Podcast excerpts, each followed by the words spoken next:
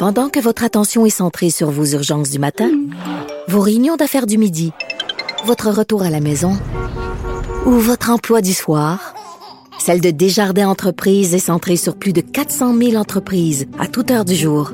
Grâce à notre connaissance des secteurs d'activité et à notre accompagnement spécialisé, nous aidons les entrepreneurs à relever chaque défi pour qu'ils puissent rester centrés sur ce qui compte, le développement de leur entreprise.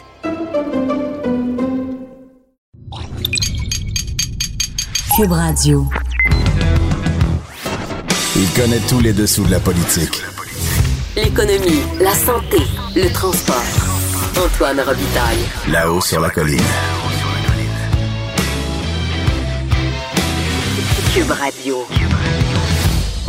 Bon mardi à tous. Aujourd'hui, à la haut sur la colline, il y aura Jean-François Roberge, le ministre de l'Éducation, qui nous explique pourquoi il inclut dans le projet de loi sur les commissions scolaires des éléments de formation continue pour les professeurs et ça fait controverse. En tout cas, les oppositions disent que c'est illégal. Il va nous expliquer pourquoi ce n'est pas le cas, à son avis.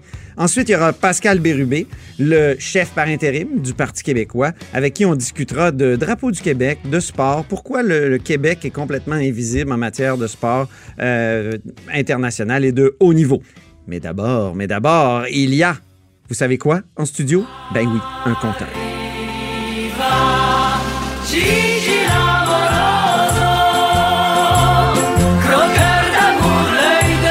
Bonjour Jean-François Gibault. Bonjour Antoine. Notre compteur et accessoirement directeur de la recherche à QMI, qui est croqueur aujourd'hui de gros ballons, encore une fois. Oui. Ben oui. Alors, Peut-être qu'on va parler aigu à force de respirer de l'hélium.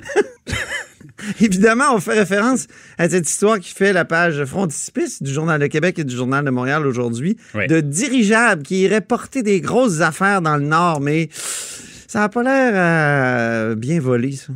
Ben, c'est ça le plus gros problème. en fait. Hein, euh, euh, ça sent l'éléphant blanc, ça sent euh, le projet qui bat de l'aile. On peut toutes les faire, les jeux de mots. Eh oui. Mais plus sérieusement, euh, c'est effectivement ce qui a attiré notre attention, c'est-à-dire que le gouvernement du Québec s'est lancé, puis pas, pas un peu, là, 30 millions de dollars dans une entreprise française qui n'a pas d'usine au Québec, qui n'a pas d'employés au Québec, qui n'a pas de centre de recherche au Québec, qui n'a pas d'impact économique au Québec. Alors, on s'est dit un projet de nouveau dirigeable. Et là, il n'y a pas de prototype, il n'y a pas de vente. Ça n'a jamais volé, cette affaire-là. Et on dit, on est prêt à mettre de l'argent là-dedans, sachant que c'est extrêmement risqué et alors qu'on n'est pas en train de soutenir, par exemple, une entreprise québécoise qui veut euh, faire euh, avancer son projet, qui, est au stade du prototypage, justement, ou qui, qui veut aller vers la commercialisation, c'est une entreprise étrangère. Et d'ailleurs, les fonds du programme québécois qui ont été utilisés pour investir dans cette compagnie-là, normalement, on n'investit pas ça à l'étranger comme ça, sans impact économique au Québec. C'est assez particulier. Et donc, on a gratté. Première Oui, chose. parce que euh, là, on a déjà écrit là-dessus là, au journal. Oui, là, ça oui, fait oui, oui. plusieurs À mois. Là. À l'automne. On s'en était parlé même ici, à, à la haut sur la colline, donc à l'automne déjà. Et là, qu'est-ce qu'il y a de nouveau? Bon. Première des choses, on a su que ce projet-là avait été présenté au gouvernement précédent, donc à Mme Anglade. Et Mme Anglade, dans le fond, s'est fait recommander par, au bout de la ligne, son sous-ministre, de ne pas aller de l'avant avec ça. Et c'est exactement la décision qu'elle a prise. Elle nous l'a confirmé. Donc ça, c'est spécial. Et on a su que pendant la période électorale, il y a un autre haut fonctionnaire responsable des investissements majeurs au gouvernement du Québec qui a réactivé le dossier. Et il a notamment donné une subvention à l'entreprise française pour qu'elle améliore, qu'elle précise, qu'elle euh, aille de l'avant avec un plan d'affaires, dans le fond, pour mieux convaincre le prochain gouvernement. Et là, on a ramené ça Avec notre argent. avec Ils notre ont, argent. ils ont- ils ont raffiné leur plan d'affaires avec notre argent. Oui, monsieur. Ah ben là. Et le projet a été représenté de nouveau au nouveau gouvernement de la CAQ, qui cette fois-ci l'a accepté. Donc, on s'est demandé un petit peu pourquoi. Alors, on a, on a fait aller nos antennes, on a posé des questions, on a creusé et on s'est rendu compte que, par exemple, le gouvernement précédent avait euh, demandé l'avis d'experts. Mais là, on parle d'experts, des ingénieurs, des spécialistes de la, de la R&D, des universitaires. Et là, on voulait savoir, est-ce qu'il y a une chance que ça vole, cette histoire-là? et là, le problème, c'est que euh, on nous a rencontré qu'il y a eu, dans le fond, une grande rencontre avec les gens de l'entreprise française où on les a confrontés à des questions très terre à terre. Par exemple, un dirigeable gonflé à l'hélium comme ça, qui est plus léger que l'air, ben, euh, il va demeurer une altitude stable à cause de sa charge. Si, euh, si, est délesté, mettons, d'une espèce de, de, de, pale d'éolienne, par exemple. Pale d'éolienne ou une petite maison ou encore une génératrice, parce que l'idée, c'est... Là, il part, il part vers Ben, le soleil. Il part en orbite. Alors, il nous a dit, dans le fond, pour compenser ce poids-là, il faut mettre une charge. Il faut mettre du sable, il faut mettre de l'eau, il faut mettre quatre choses. Ah, ben là, on peut pomper de l'eau. Ah, ben non, l'eau est gelée. Au Québec, dans le Grand Nord, l'eau est gelée, petit détail. Et l'autre chose, c'est que l'intérêt de transporter des charges lourdes en dirigeable, c'est de les apporter dans des endroits inaccessibles par la route. Ouais. Donc, pensez à- aux compagnies forestières, aux minières dans le nord du Québec, pensez à Hydro-Québec, il y a des projets dans le Grand Nord. Ça, c'est intéressant. Ça, c'est les clients. Et effectivement, ces entreprises-là disent oui, si ça fonctionne, on, on va trouver ça intéressant. Sûrement qu'on en aurait besoin. Donc, ça, c'est ce que le ministère a validé. Ils ont un plan d'affaires. Au niveau commercial, il y a un intérêt pour ça. Mais est-ce que ça fonctionne? Ouais. La ballonne, est-ce qu'elle vole? Le comité scientifique a posé des questions comme celles euh, qu'on vient de soulever, a été incapable de donner des réponses convaincantes. Oh. Il y avait des pilotes dont le travail, c'est de voler dans le nord à chaque semaine, qui ont dit, dans le Grand Nord, en altitude, là, il y a des vents qui sont régulièrement plus forts que la vitesse de croisière de votre appareil. Et là, on parle d'un dirigeable. là. S'il y a quelque chose qui prend dans le vent, c'est ça. Il n'y a rien qui peut prendre plus dans le vent qu'un dirigeable. Alors, si ton appareil vole à 30 nœuds, mais que tu as un vent de 30 nœuds dans, dans, dans, Tu restes, le visage, euh, ben, tu restes stagnant. là. Oui. Alors, si on parle de quatre jours, cinq jours où le terrain est praticable, ben, il n'y en a plus de projet. Et comment on fait pour pomper de l'eau dans les ballasts d'un dirigeable s'il n'y a pas de route pour que le camion pompe se rende? Là, ils nous ont dit, on va forer. Ben non, le sol est gelé, puis tu vas forer avec quoi? Bon, donc c'était un genre de projet qui peut faire, qui, peut avoir du sens euh, dans, dans le sud de la France ou dans les pays chauds, mais au Québec, il y avait des questions bien terre à terre, puis ben ils ne trouvaient pas de réponse. Alors, On, a, a continué on d'investir a quand même. continué d'investir. Ben oui, c'est ça. c'est- On a dit malgré ça, on est allé mettre de l'argent là-dedans, puis il y a beaucoup d'argent. là. 30 millions de dollars, c'est un investissement qui est très important. Et finalement, on s'est intéressé aux autres investisseurs parce que le gouvernement chinois, via une entreprise d'État qui s'appelle EVIC, a investi dans l'entreprise et possède exactement la même part que le gouvernement du Québec. Eh bien. 25% Petite différence, ils ont payé leur part trois fois moins cher. Aïe, aïe, aïe, aïe. Et voilà. Et supposément parce que le projet avance. Mais quand on leur demande en quoi le projet avance, ben essentiellement, ils nous disent ben, le gouvernement français nous a donné des subventions. Mais est-ce que vous avez des clients? Non. Est-ce que vous avez un prototype? Non. T'sais, en quoi Ça vous êtes- vole-tu? Non, on ne sait pas. Exactement. Donc, eh, on peut douter fortement de la raison pour laquelle le gouvernement quoi du Québec a pris autant de risques. Alors, je Ben le oui. répète, il n'y avait pas d'impact économique au Québec. Et euh, là, il y a le président de la compagnie, M. Bougon. Bon, on essaie d'avoir des réponses. Et pour le moment, bon, il est fâché, fâché. Ah Mais oui? euh, il n'est pas capable de... Il est fâché, M. Bougon? Ah, il est fâché, M. Bougon. Il est fâché, M. Pignon. Mais voilà, pour le moment, il répond pas. un beau clin d'œil à un dîner de con auquel on a été conviés, peut-être nous, euh, les contribuables du gouvernement du Québec. Et ça ressemble à ça. Salut, merci beaucoup, notre compteur et accessoirement directeur de la recherche à QMI.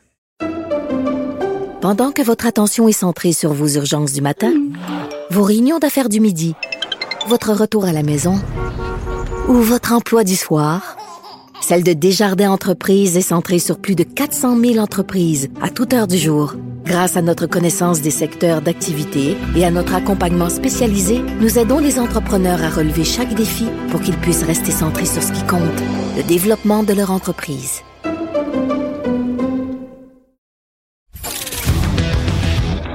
Là-haut sur la colline.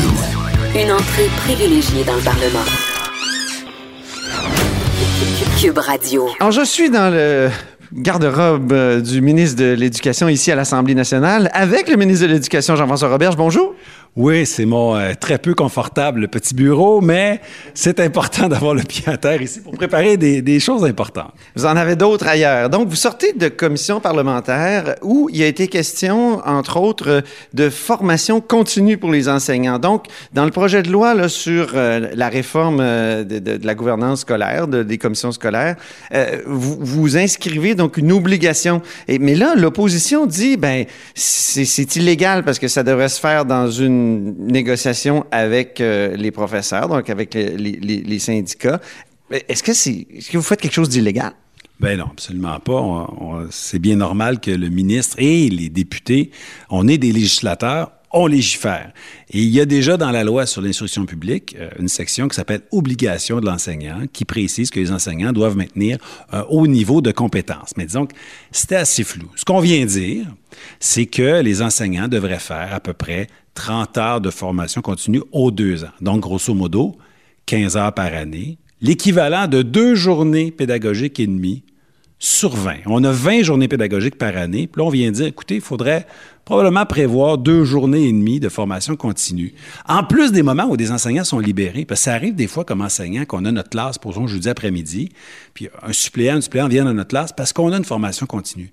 Donc, euh, ça sera probablement même pas deux jours et demi des 20 journées pédagogiques qui seront dédiées à la formation obligatoire continue. Donc, c'est tout à fait raisonnable, mais c'est un plancher.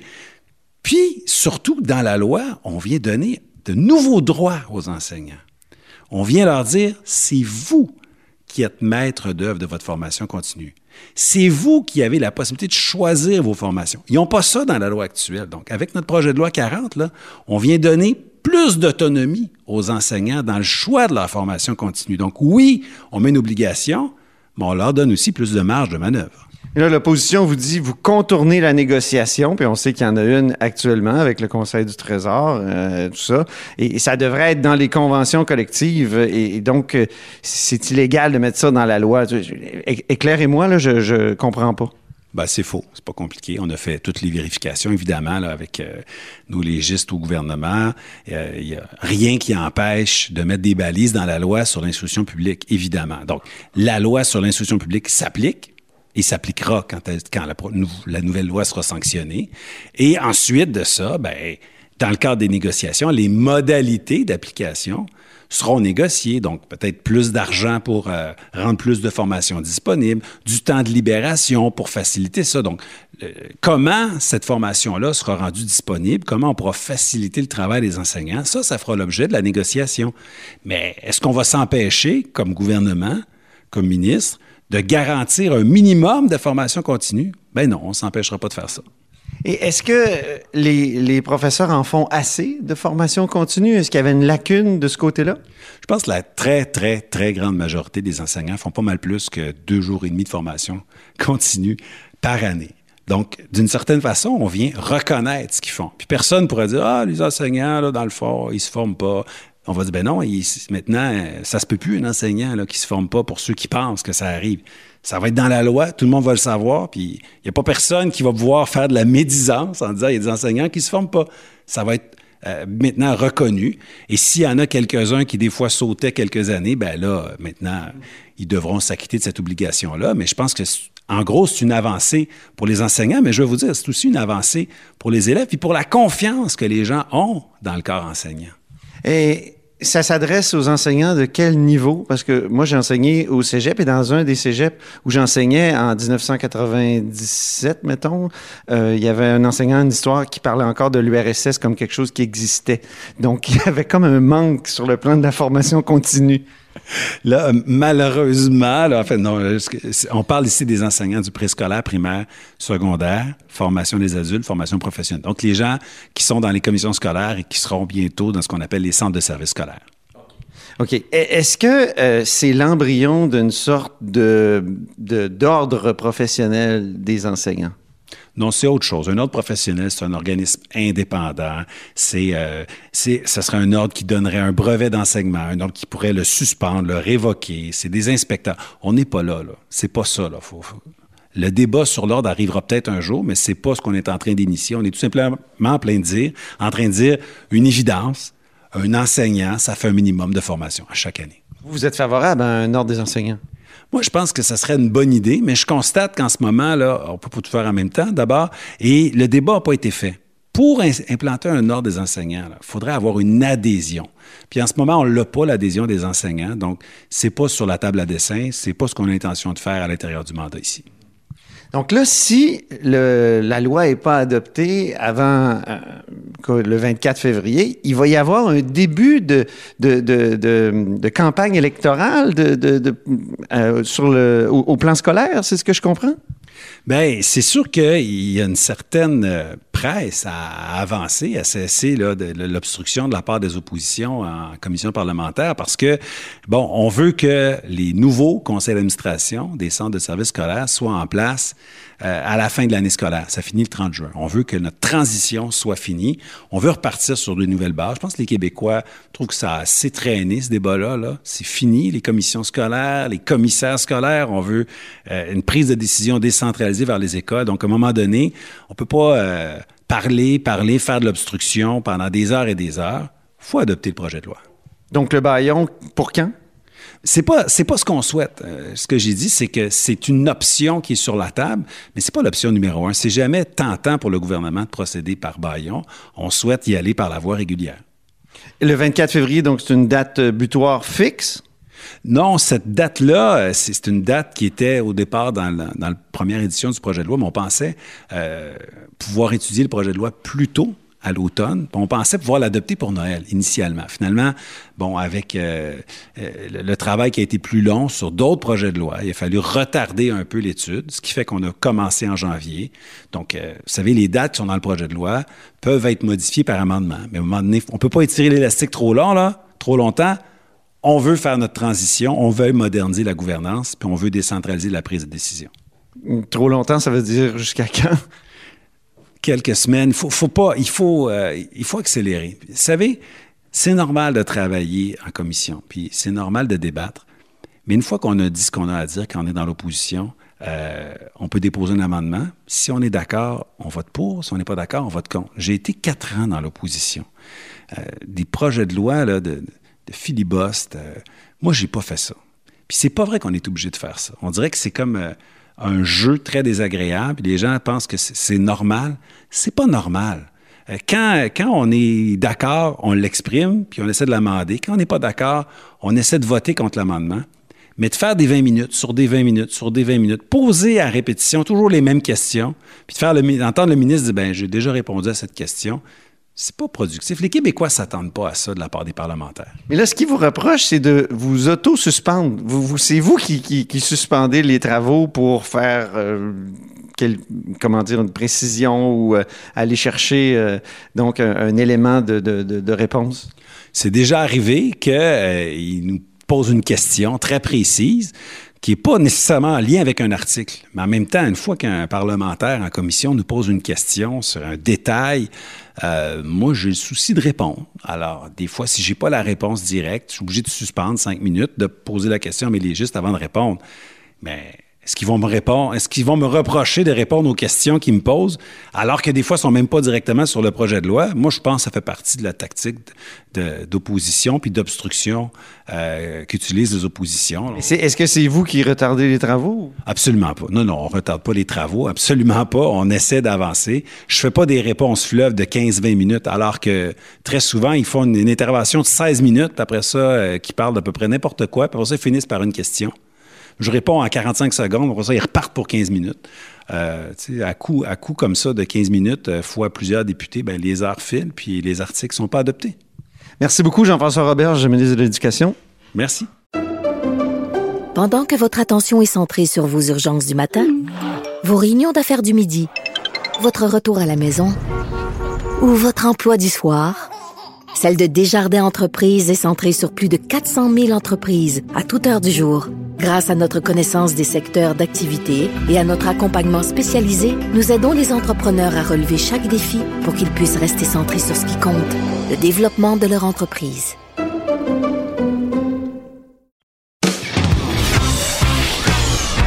Là-haut sur la colline.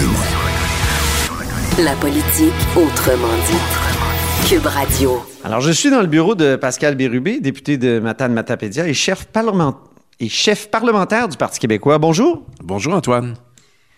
Donc, euh, photo truquée de Laurent Duvernay-Tardif avec un drapeau du Québec. Il y a même Véronique Yvon, euh, qui est dans le caucus péquiste, qui l'a partagé euh, sur, Twitter.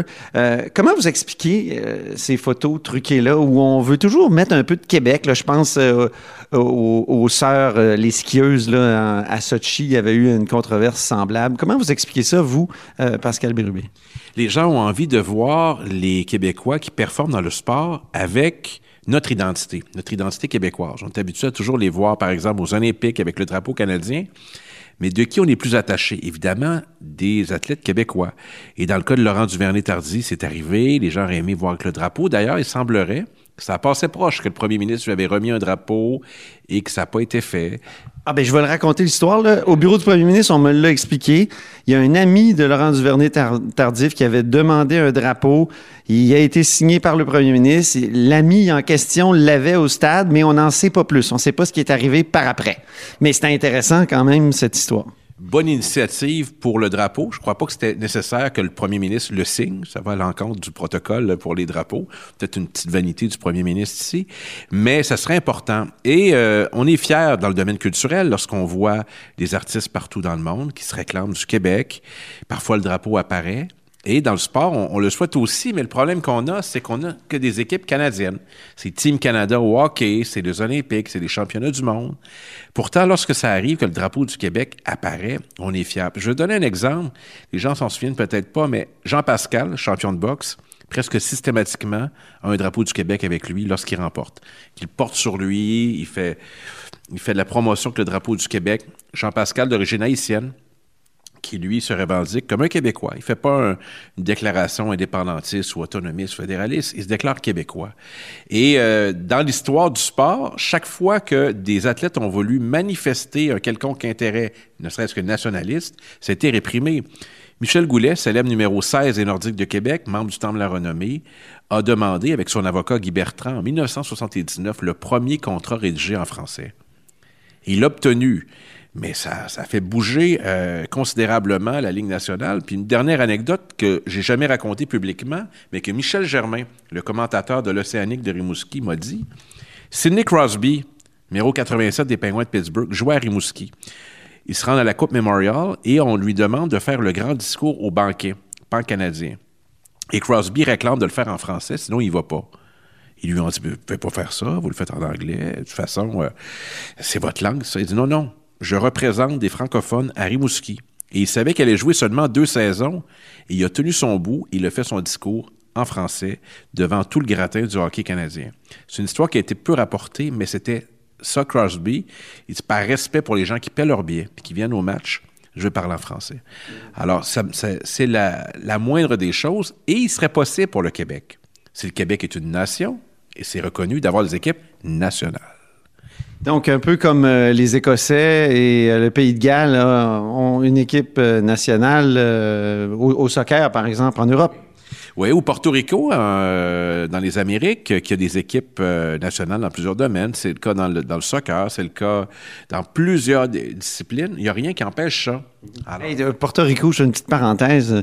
Les Portoricains étaient très contents que, que, Jennifer Lopez exhibe le drapeau euh, portoricain lors du spectacle de la mi-temps. C'était pas une question de, de c'était pas une revendication souverainiste ou indépendantiste portoricaine. C'était juste euh, un symbole, une reconnaissance. Puis il paraît que dans la capitale de, Porto Rico, on était très, très, très contents. San Juan ou à Ponce de León euh, à Porto Rico. Alors, c'est un, c'est un clin d'œil nationaliste, c'est, la fierté, tout comme, par exemple, Shakira qui était là, qui a une double nationalité, colombienne et libanaise.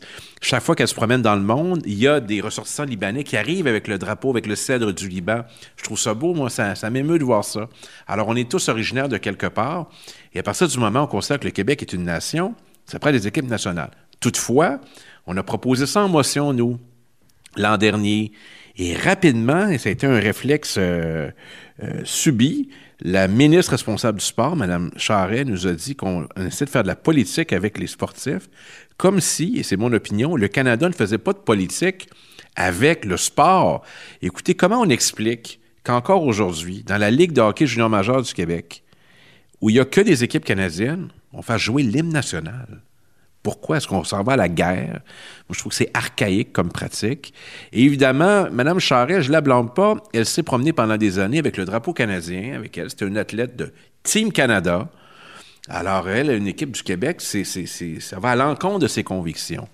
Mais des vrais nationalistes assumés devraient envisager la création d'équipes nationales. Je demande au gouvernement de rêver plus. Et nous, on pense que c'est possible d'y arriver. Comment ça fonctionnerait exactement, une équipe nationale québécoise? euh, c'est vraiment pas dans les, dans les mœurs. Euh, comment ça fonctionnerait et où, dans quelle ligue euh, on pourrait l'avoir joué? Ça dépend des disciplines. Alors, il y a deux choix. Soit qu'on propose notre équipe, soit qu'on propose des, tournois, des compétitions qui le permettent. C'est le cas, par exemple, dans ce qu'on appelle le, hockey-ball, où le- les Québécois sont les champions du monde. À ma connaissance, ils ont remporté également le championnat canadien. Ils ont battu une autre province et euh, ils sont les gagnants. Alors, ça dépend de la, volonté qu'on a. Puis il y a des sports où on, serait drôlement performant, outre le hockey, le ski acrobatique. Si on avait eu euh, le Québec comme équipe nationale, ça aurait été fantastique. Et de toute façon, les Québécois portent beaucoup d'attention, d'abord à l'égard des athlètes du Québec. C'est normal. Mais il y a tout le temps, euh, euh, il y a tout le temps un mouvement pour contrer ça. Puis ça existe dans, le domaine des arts. Pendant des années, Paris Match, par exemple. Lorsqu'on parlait des artistes québécois, c'était l'artiste québécois. Et à un moment donné, peut-être des pressions de l'ambassade du Canada à Paris, je ne le sais pas, je mets une hypothèse. C'est devenu l'artiste canadienne. Alors, Céline Dion est une artiste canadienne. Euh, Il y, a, y a là, euh, y a de la politique avec ça, mais surtout une volonté d'affirmation. Il faut se reconnaître dans le sport. Et il y a eu des, des, des athlètes très nationalistes. Je pense à Richard Legendre en, en tennis et combien d'autres. Et je trouve ça, moi, euh, rafraîchissant. Autre sujet, euh, le cégep de Gaspésie-les-Îles qui euh, crée un campus à Montréal et un campus exclusivement anglophone. Euh, il me semble que le, souverainiste et le défenseur du français, même critique en matière de français, euh, que vous êtes, doit être euh, froissé par cette affaire-là. Doublement. D'abord parce que si le cégep de Gaspé fait ça, c'est pour des raisons essentiellement financières. Seulement avec les étudiants qu'on retrouve dans la région de la Gaspésie, parce qu'il y a un campus à Carleton, un à Gaspé et un aux îles, il n'y aurait plus assez d'étudiants pour assurer une viabilité. Donc, c'est l'appât des inscriptions qui les guide. Ensuite, une fois qu'on a fait ça, il y a un minimum de conditions. Par exemple, il faut que ces étudiants soient en contact avec euh, notre société euh, québécoise francophone, il faut qu'ils soient présents sur le campus et des exigences. Pourquoi pas donner des cours de français en même temps? Je dis ça, Une immersion euh, en Gaspésie, peut-être? Pourquoi pas, mais en même temps, si Dawson avait obtenu tous ses étudiants, on n'en parlerait pas. Alors, parce que c'est le Cégep de Gaspé qui essaie de se défendre en développant une formule, évidemment, ça frappe l'imaginaire. Vous ne trouverez pas un parti politique plus épris du français, de sa promotion, de sa défense que le Parti québécois. Mais là-dessus, je veux qu'on considère les raisons pour lesquelles le Cégep de Gaspé l'a fait. Et on a eu beaucoup d'échanges ce matin pour comprendre ça. Et au Cégep de Matane, ça a été évoqué notamment par Joseph Facal, il y a près de 400 étudiants internationaux, mais ce qui n'est pas mentionné, c'est que les 400 sont français parlent tous français, travaillent dans la ville, euh, ils ont des emplois un peu partout, en pharmacie, en restaurant et partout. C'est fantastique. Alors, qu'est-ce qu'on fait? Qu'est-ce qu'on fait pour contrer quand même ce- ce- cette euh, exportation-là bizarre et anglophone d'un d'un cégep euh, de Gaspésie? On déploie des efforts considérables pour aller chercher aussi des étudiants francophones partout dans la grande francophonie, notamment en Afrique. Il y a une explosion du, du nombre euh, d'étudiants potentiellement éligibles pour ici. Et on fait en sorte de- de- d'enlever de, la pression sur le financement du Cégep de la Gaspésie des îles pas qu'il y ait cette quête effrénée d'étudiants qui proviennent, comme on me dit, de, de Chine, d'Inde. On me dit même qu'il y a un, promoteur qui est derrière ça, dont je ne connais pas l'identité. Tout ça est nouveau pour moi depuis 48 heures. Alors, je, regarde ça avec beaucoup d'intérêt et euh, c'est clair que socialiser au Québec, ça se fait par le travail, ça se fait aussi par les études. Et il y a tout un enjeu sur comment on fait en sorte, par exemple, dans notre réseau scolaire, de mieux socialiser les, les étudiants. Il y a une école de pensée qui pense, qui dit que on devrait obliger la fréquentation d'un cégep francophone. Il y a eu des débats au Parti québécois, ça n'a jamais été une position officielle. Euh, c'est des adultes. C'est là qu'il y a une différence. Mais tous ces enjeux-là seront débattus, je l'espère, cette année. Nous, on est prêts. Euh, Vous êtes pour le cégep euh, en français? Et, euh, élargir la loi 101 pour, au cégep? on est, c'est, c'est pas dans nos, dans notre, nos premières annonces. Euh, qualité de la langue, Qu'est-ce que vous voulez dire? Mais, mais vous, personnellement, Pascal Bérubé, êtes-vous favorable? on n'a pas de position partie là-dessus en congrès, donc il va falloir échanger là-dessus. Puis on a une course au leadership. Donc si l'enjeu est à l'automne, on va retarder un peu. C'est l'enjeu le plus, euh, euh, le plus complexe. Mais pour le reste, promotion de la langue, qualité de la langue, protection de la langue, nos mesures sont bien connues, on a hâte de les mettre au jeu et on souhaite que le gouvernement du Québec puisse les approprier comme mesures législatives. On serait très heureux d'y contribuer. On a une certaine expertise là-dedans. Ben merci, mais j'aurais aimé avoir votre position personnelle sur le cégep en français, mais ce sera pour une autre fois. Ah, je suis un joueur d'équipe, alors euh, je, je consulte mes collègues. Et puis, ben, vous savez, j'ai un, j'ai un mandat qui est intermittent, là. Je suis, je suis intérimaire.